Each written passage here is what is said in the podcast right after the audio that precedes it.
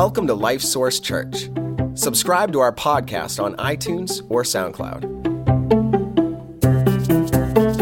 Today, you're going to hear a message from Pastor Walt that we hope encourages you. So imagine with me that you've gone out hiking in the mountains. Uh, You guys done that? How many of you done it, right? Beautiful, beautiful, right? Getting this time of year, especially the colors. And so imagine you've gone out hiking and you're out there on your own. You're hiking down the trails, up the hills, and, and you're really enjoying the view. And, and uh, at some point, as you're going through, it's in the afternoon, and you start to look and you feel like this doesn't, this doesn't quite look right. It doesn't seem like, I'm not sure if I'm still on the trail. And, and, and you think, you think about it for a while, I say, no, no, I must still be on the trail, you know? And so you just keep pressing on, you know, up and over and around, and you keep going. And it starts to get later in the afternoon, and you realize you aren't ending up where you thought you were going to end up. And so you stop again and you look back, and, and you realize that you must have missed a turn in the trail a couple of hours ago. And now you don't know where you are. You're lost.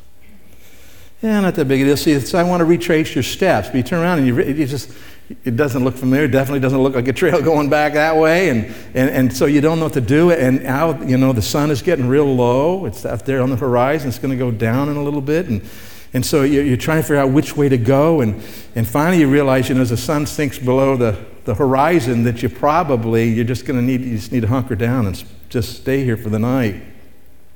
You're lost. And about this time, the wind picks up, and then clouds roll in, and it begins to rain.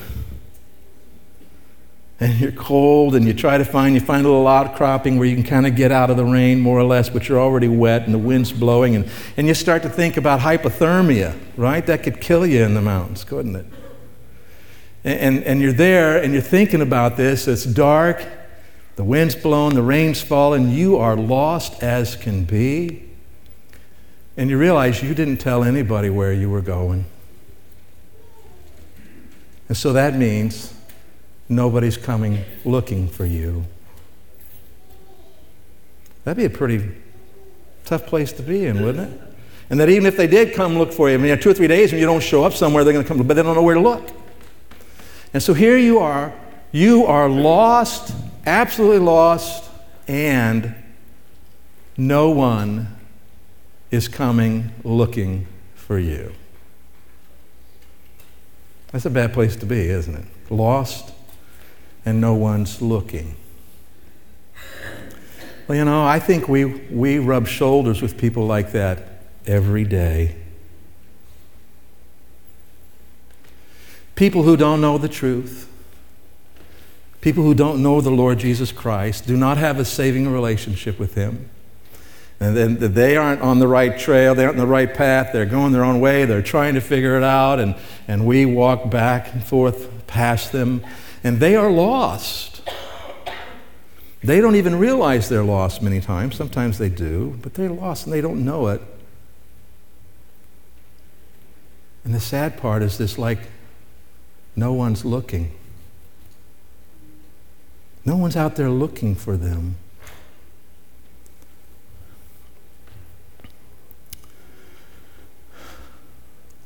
Does anybody besides me feel like that's not right? That we should have all these lost people around us, and I'll just make it personal, and we aren't really looking for them. We aren't out searching for them. And they're lost. And, and the end result of that is that they stay lost the rest of their life. They die lost. They are lost forever in a place of torment. Someone needs to be looking for them, doesn't it? Somebody needs to be looking for lost people. Now, the Lord Jesus Christ is looking for them.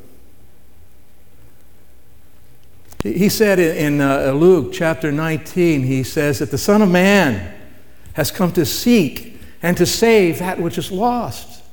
Jesus says, I came into the world to seek and to look for lost people. I, am coming so that I can save them, so they can be saved. Right? They can have their sins forgiven, they can receive eternal life. Jesus looking for them. Well, now, now Jesus left the earth. And he said to us, he gave us this wonderful promise. He says, If I be lifted up, talking about on the cross, if I be lifted up, I'm going to draw all men to me. And so he says that, that, that he is working in the world to draw people to himself. But whose responsibility is it now to be looking for the lost? The end of John's gospel, Jesus talking to his disciples, he says to them this He says, As the Father has sent me, so I send you. I also send you. I came to seek and to save the lost, and now I'm sending you to do the same. Go look for those lost people. Go find them, seek them out, so that they might be saved. And so it's, it's our job, isn't it? That's what he said. I'm sending you out to do what I came to do. Let's take our Bibles and turn to 2 Corinthians chapter 5.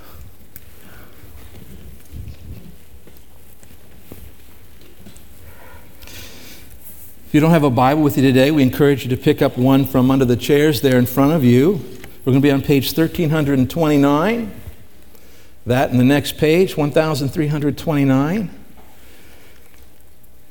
So, our job is seeking the lost. Here in chapter 5, the Apostle Paul has talked about that life is short and we're all going to stand before the judgment seat of Christ. Those of us who are believers, who have, have uh, uh, been saved, uh, we received Christ as Savior, and, and will be that judgment there. And uh, God is going to evaluate what we've done with our lives, whether we did the things that He called us to do or not, and how we did them, what our heart was about that. And um, the Apostle Paul, you know, says, so this is, really isn't about us, it's about the Lord and what he wants. And so let's pick up in verse 14. He says, For the love of Christ compels us. So let's just stop right there. What's compelling you today? What is it that drives your decisions? When you have a decision to make, what am I going to do now? What am I going to do next? What's my attitude going to be while I do it? What's driving your decisions? What's driving your life? And man, there are lots of things that can drive our life, aren't there? You know, I mean, our jobs can drive our lives, uh, uh, relationships can drive our lives, money can drive our lives, uh, all sorts of things can drive our lives. But the Apostle Paul here says that it needs to be the love of Christ that drives us, it compels us, it compels us to do what God has given us to do. For the love of Christ compels us because we judge thus. And now he's going to talk about um, the gospel and he's going to talk about what it should mean in our lives as Christians. For the love of Christ compels us because we judge thus that if one died for all, then all died. And he died for all, that those who live should live no longer for themselves, but for him who died for them and rose again. So Jesus died for all of us, and those of us who have come to understand that, right? We, we were lost, right?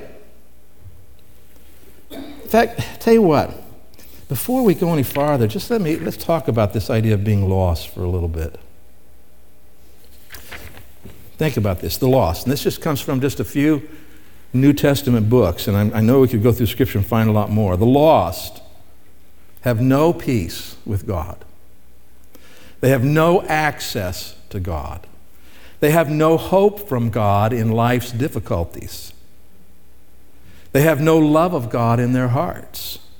They have no unconditional acceptance, no redemption, no forgiveness, no future hope. In addition, they have a spiritual deadness deep inside. They are under the influence of Satan and, and they are driven by the lust of the flesh. Their minds are corrupted and their nature earns them God's wrath. They have no promise that all things work together for good. They're guilty before God, and God is not their father, but their judge. They have an unmet longing for unconditional love they are alienated from the people in their lives with no hope for the kind of intimacy that they really long for. And they're still laboring under the power of darkness, lost. That's a terrible place to be, isn't it? So, are we better than them? What's our claim to fame? I once was lost, but somebody found me. Somebody found me. Somebody came looking for me. And now I'm found. And so, this is what the Apostle Paul is talking about this, this gospel message and, and what we ought to be doing because we have been found, because that description is no longer us, because God has saved us and, and changed so many things. Verse, verse 15, again, He died for all that those who live, that's us, we've received Christ as Savior, that those who live should live no longer for themselves, but for Him who died for them and rose again. What are you living for? What's compelling you? Is it the love of God? What are you living for? Something besides for the Lord? I mean, once again, if, if we ask when we came in today, right, are, you, are we supposed to be living for the Lord? We'd all say, What? I'm with you, that's right.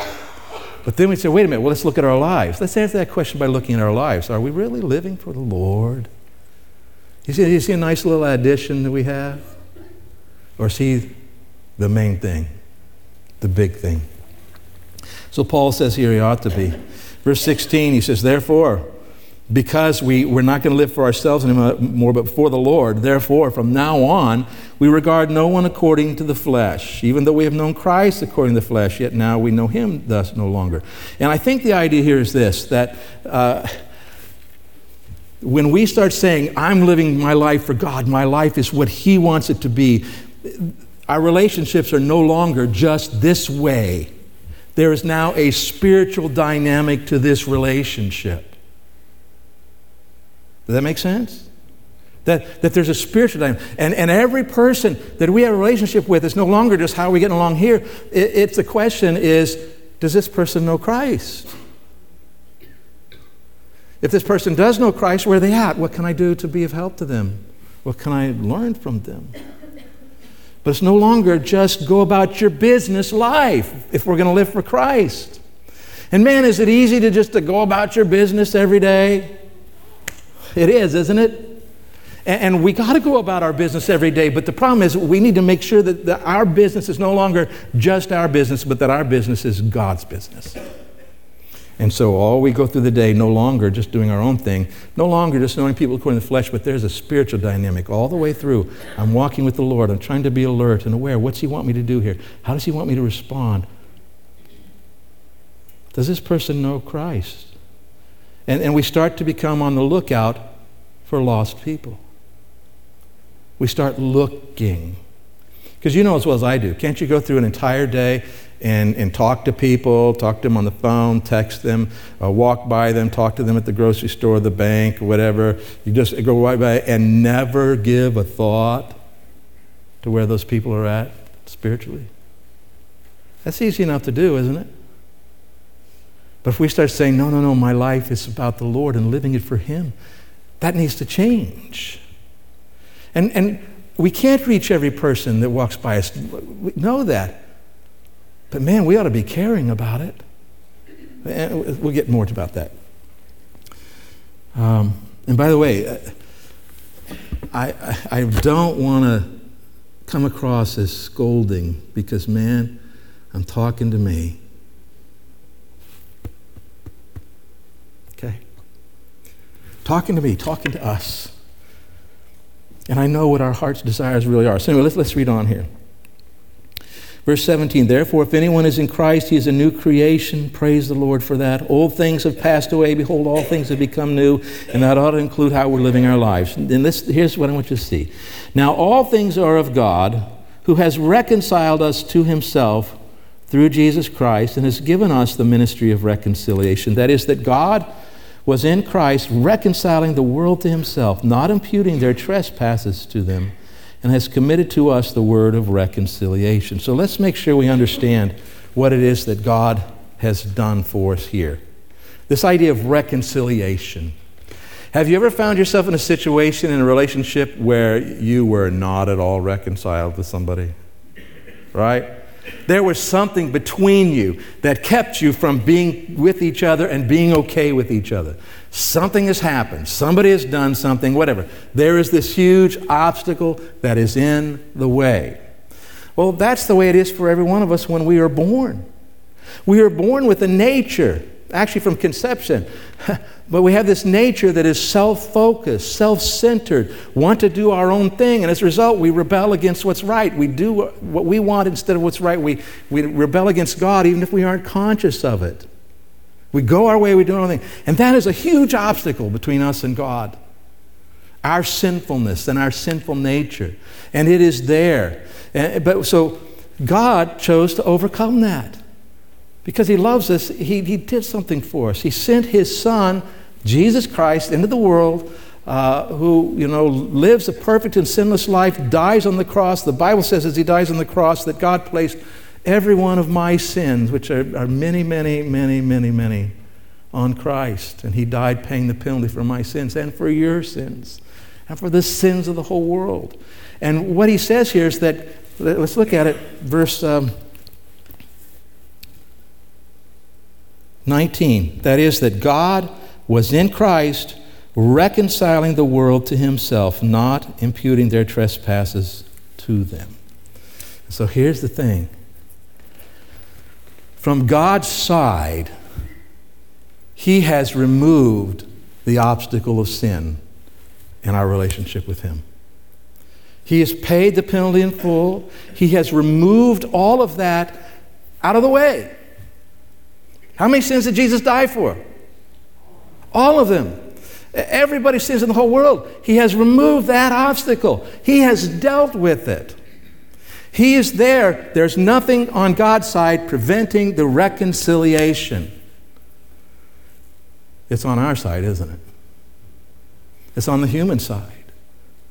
And that, what needs to happen is we need to come to know and understand this truth of what God has done for us. And then we need to humble ourselves before God and say, Oh, yes, God, I have sinned. I need a Savior. But God has done everything on His part. Now, does the world understand that, that God has done everything on his part? Does the world know that all they have to do is humble themselves before him and receive? They don't. They are what? Lost. So let's look back here. Those two verses again. Verse 17, therefore, no, verse 18. Now all things are of God who has reconciled us to himself through Jesus Christ. Look, and has given what? Given us the ministry of reconciliation.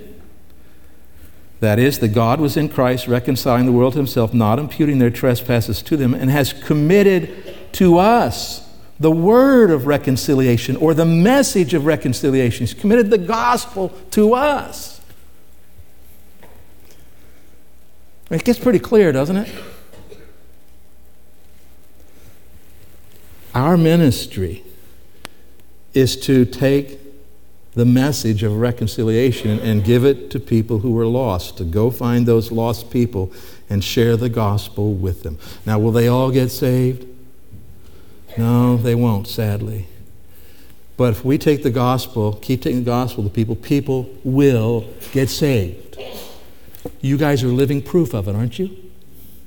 Somebody brought the gospel to you, and you what? You got saved. And so God has given us this ministry and this message, and we are to be giving it out.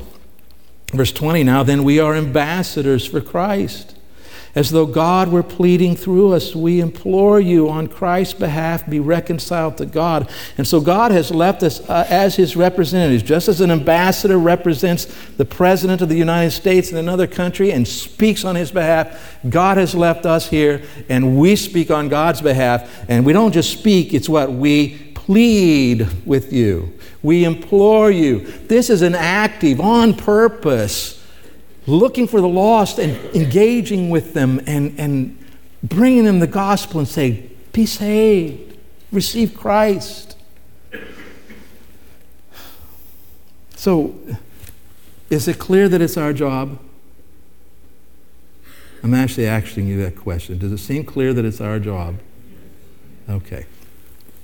It's our job to seek the lost. to be looking for them, to be going to them to, so they can be saved, so they can be rescued. And one thing I've learned over the years uh, in my own life about me and then about preaching as a result, and, and I still have a tendency to do it sometimes, it's like, okay, God said it's our job. Go do it. And once again, if I ask you in the beginning we started today, is it our job to reach the lost? You'd have gone, oh, yeah. But we can know it's our job, and we can say we believe it's our job, and still somehow or other manage not to do our job, not to think about it. It gets on the back burner.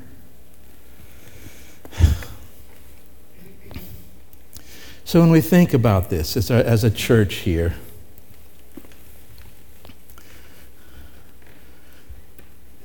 some witnessing happens. It does. And thank God for that. And thank you for every time you have ever opened up your mouth and shared your, your faith or or invited someone, you know, or got involved help. That, that does happen. I just don't think it happens nearly as much as it should. Um, I know it doesn't with me.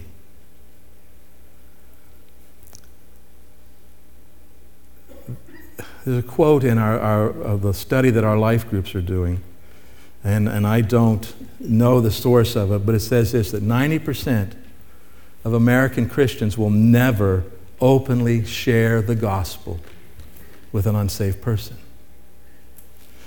And I don't know if 90% is the right number or not, but I do know that it's got to be awfully high. And so, what I want to do right now, let's just do a little inventory for ourselves. Uh, just right this is going to be a little, little awkward for you, but would you just look around? Look around the church right now. Look around. Look around at the people at the church, okay? Take a little inventory. All right, that's good. now, who did you see when you looked around who came to Christ because you shared the gospel with them? Or maybe because you invited them to come where they heard the gospel? I think most of us here would have to look around and say, There ain't nobody. I, I just can't but think if we're, if we're doing our job, we would be able to look around like that, wouldn't we? And see some people that we have shared our faith with and who got saved and who are here. And, and some of you probably could, and praise the Lord for that. But here's the other thing that I think is that, that I know that, that that has happened here. Some of you are here today because that has happened. But I think when we look at it, we look back and, you know, yeah, I did do that. This person is here and saved because 20 years ago, I. You see what I'm saying? We don't finish this job until we finish breathing. And so, I mean, myself, I think about it. I, obviously, as the pastor, I have an opportunity. I get to talk about the gospel up here. And I get to sometimes give people an opportunity to pray and get saved. I, I, and as a pastor, sometimes I end up with connections and relationships where I share the gospel and people get saved. That's awesome. Uh, but I'm a Christian too. That's good to know, isn't it? I'm a Christian too, and I have responsibility. And yes, as I think back, I can think about, you know, in the past five, ten years, there are a few people that I have witnessed to out there and who've led to Christ, but man, it's not at all like I'm walking through life looking for lost people. But that's got to change. It has to change. This is what, what God has, has given us to do. So if we know that we're supposed to be doing it, we know it, and yet somehow we aren't really doing it, what's going on? What's, what's the issue of our hearts? Maybe we're fearful. Uh, maybe we aren't really willing. We aren't unwilling, but we aren't really willing. You know what I mean? We aren't conscious saying, no, I would never do that, but yes, we aren't really willing to do it. But you know, that so whatever is keeping us from it ultimately boils down to being a heart issue. It's a heart issue. Because the things our hearts are hot about, we do. And the things that aren't, we don't.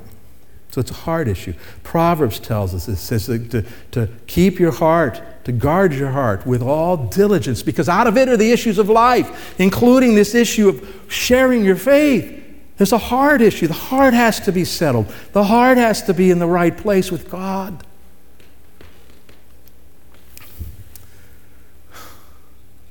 So, what's God's heart like for the lost? I mean, we know John 3:16, right? Why don't you say it with me if you know it? For God so loved the world that he gave his only begotten Son, that whoever believes in him should not perish, but have everlasting life. His heart he loves so much that he sent, right? Paid a huge price. How much did he value the lost? When Jesus was here on earth, one example uh, in, in uh, the end of Matthew chapter 9, it says that when he saw the multitudes, he was what? Moved with compassion. Because he saw their need, it tells us. Do you see multitudes of people every day? In fact, that's one of the things that works against us. We just go by so many people every day. And that, that happens. But we need a heart change, see? When we see the multitudes, we need to be moved with compassion for them. Does that make sense? Okay, see, so we need our hearts changed. We need God to change our hearts. We need to cooperate with Him in that. Jesus, when he was uh, uh, had come to see uh, Lazarus had died, and he came to visit the sisters and see what was going on. And it tells us how he responded to the grief of the people who were there. John chapter 11, when Jesus saw her weeping, and the Jews who came with her weeping, he what? He groaned in the spirit and was troubled. Jesus wept because of what sin had done and death and all of that. He wept. When was the last time you wept over somebody who doesn't know the Lord? Long time for me when I'm thinking specific. But we ought to be moved with compassion and we ought to find ourselves grieved that these people do not know the Lord and they're on the way to a Christless eternity. The Apostle Paul picked up the heart of Christ. Let God change his heart. And he talks about how he feels about his, uh, fellow Israelites and who don't know the Lord. And he says this in Romans 9 I have great sorrow and continual grief in my heart for my brethren, my countrymen my heart's desire and prayer to God for Israel is that they may be saved.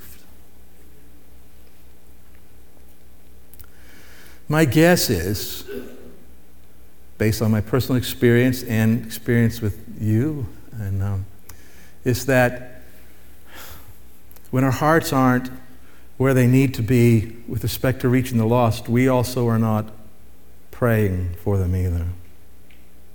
Yeah, maybe here and there. You know what I mean? Paul says, What? I'm so grieved. I'm so sorrow. My heart says, uh, The prayer of my heart to God is that these people would be saved.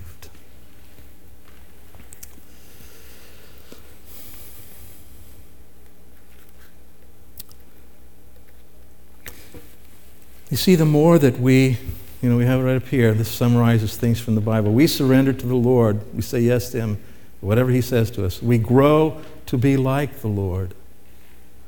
What is the Lord's heart for people? What is the Lord's heart for the lost? If we're growing to be like Him, guess what's going to happen to our hearts? More and more. Our hearts are going to be like His, like the Apostle Paul. Going to come on, they're going to be aligned with Him in His hearts. And as our hearts get aligned with Him, we're automatically going to want to tell. You see how I'm saying? It is a heart issue. The heart is where this is stopping. The heart is where this is getting locked up. It's not the mind. It's not opportunity. It's, it's the heart. And I, I'm going to say something really strong, okay? To all of us. Now, listen to this. If we have a Christianity that focuses on surrender, we worship God, and we're focusing on growing to be like the Lord, but we do not tell. Tell is not part of our Christianity. That is not biblical Christianity, that is a perversion of Christianity. There is no true Christianity that does not include looking for the lost. It stops being Christian because Christian is what? The Lord Jesus Christ coming from heaven to seek and to save the lost. Oh, and by the way, it's now your ministry. And so we find ourselves, you know, like I said, well, I, I don't know how. You know, that can be legit, can't it? I, I don't know how. I don't know how to bring it up. I don't know how to have the conversation. I don't know how to answer the questions. I don't know how. You know, that can be legit, but the problem is you cannot let that stand and become an excuse for you not to share your faith. If you don't know how, what do you need to do? What do you need to do? Learn how. Take advantage. Figure out how to, to, to do this. Because here's the deal you know, your lack of knowledge, even your lack of experience, can be remedied, your lack of willingness cannot. My lack of willingness cannot be remedied except by me saying, Oh God, change my heart. I don't know how to do this. But oh God, teach me. Help me to learn somehow. Let me find a way. Oh, God, I don't even know where the opportunities lie. Help me to see them. I cannot let this stand the way it is. I can't, the status quo is no good anymore. Give an example. I mean, so here we have coming up, and right now we have a, a Life Source U class that, that's about how do you deal with hard questions. And our real goal in that class is not to give you all these awesome answers to convince people with. Our biggest goal is for you to be absolutely confident about what you believe. You'll do fine if you're confident in what you believe. Starting in January, we're beginning, it's going to be two sessions of it, two eight week sessions uh, of uh, evangelism for the tongue tied. Do you ever feel tongue tied when all of a sudden there's someone in front of you and you think maybe I had a witness to go,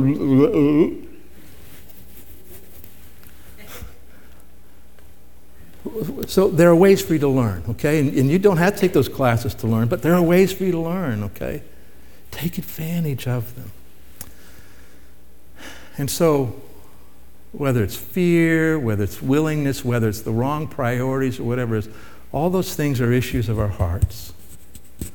And I want to really encourage you today, and I'm encouraging and challenging myself, that we need to open up our hearts to God about this and to other people because the openness of your heart to God and to others will determine the openness of your mouth in witnessing. Does that makes sense? God, I'm open to you. You've given me this, you saved me, and you've given me this to do. I want to seek those lost people. I don't want them to be out there lost with nobody looking. I want to do that. And God, I care about them. And you think about their loss, your heart opens to them. And if that's the case, at some point your mouth is going to open and you'll speak of Jesus. Now, I, have said this in, in past weeks and I say it again. We're not talking about some cookie cutter approach to witnessing. We're not saying we're all going to learn, okay, you have to say this now and then say that now and answer this, you know, witnesses. No, God has made us differently. We get that, right? And so some of us are really good at one thing, some of us are good at another. And by the way, that's, that's one of the reasons that, that all these kinds of opportunities are, are so valuable because there's lots of ways for you to get involved in. I want to reach people. And I can do this, I can do that, I can help in this way. Man, I can bring in 12 bags of candy next week.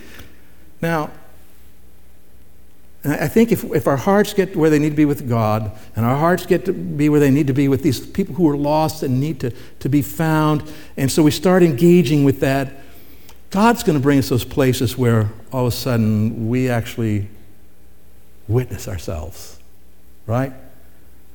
It may sound silly, but because you put it in you pray about trunk or treat and you bring candy in next week, you purposely go and buy it. And as you buy it, you say, Oh God, somehow rather help this candy reach people for Christ. And, and you do that. At some point, one day you're going to find yourself actually talking about Jesus to somebody. And it started back when you said, I'll bring candy.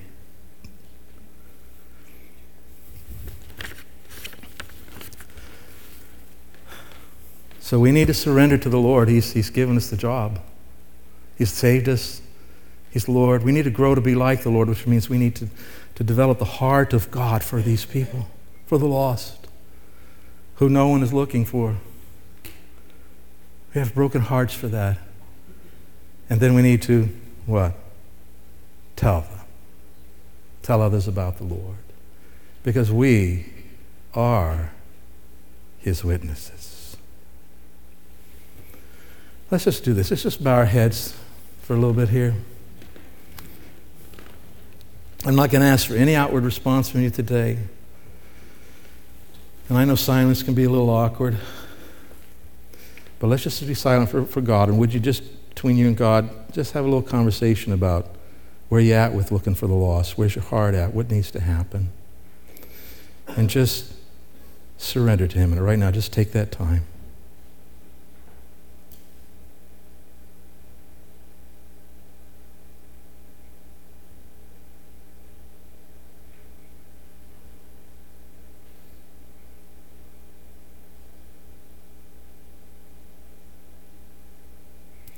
Father, thank you for the promise that you speak to us through your word. And I know you've spoken to us today. I know you've spoken to me.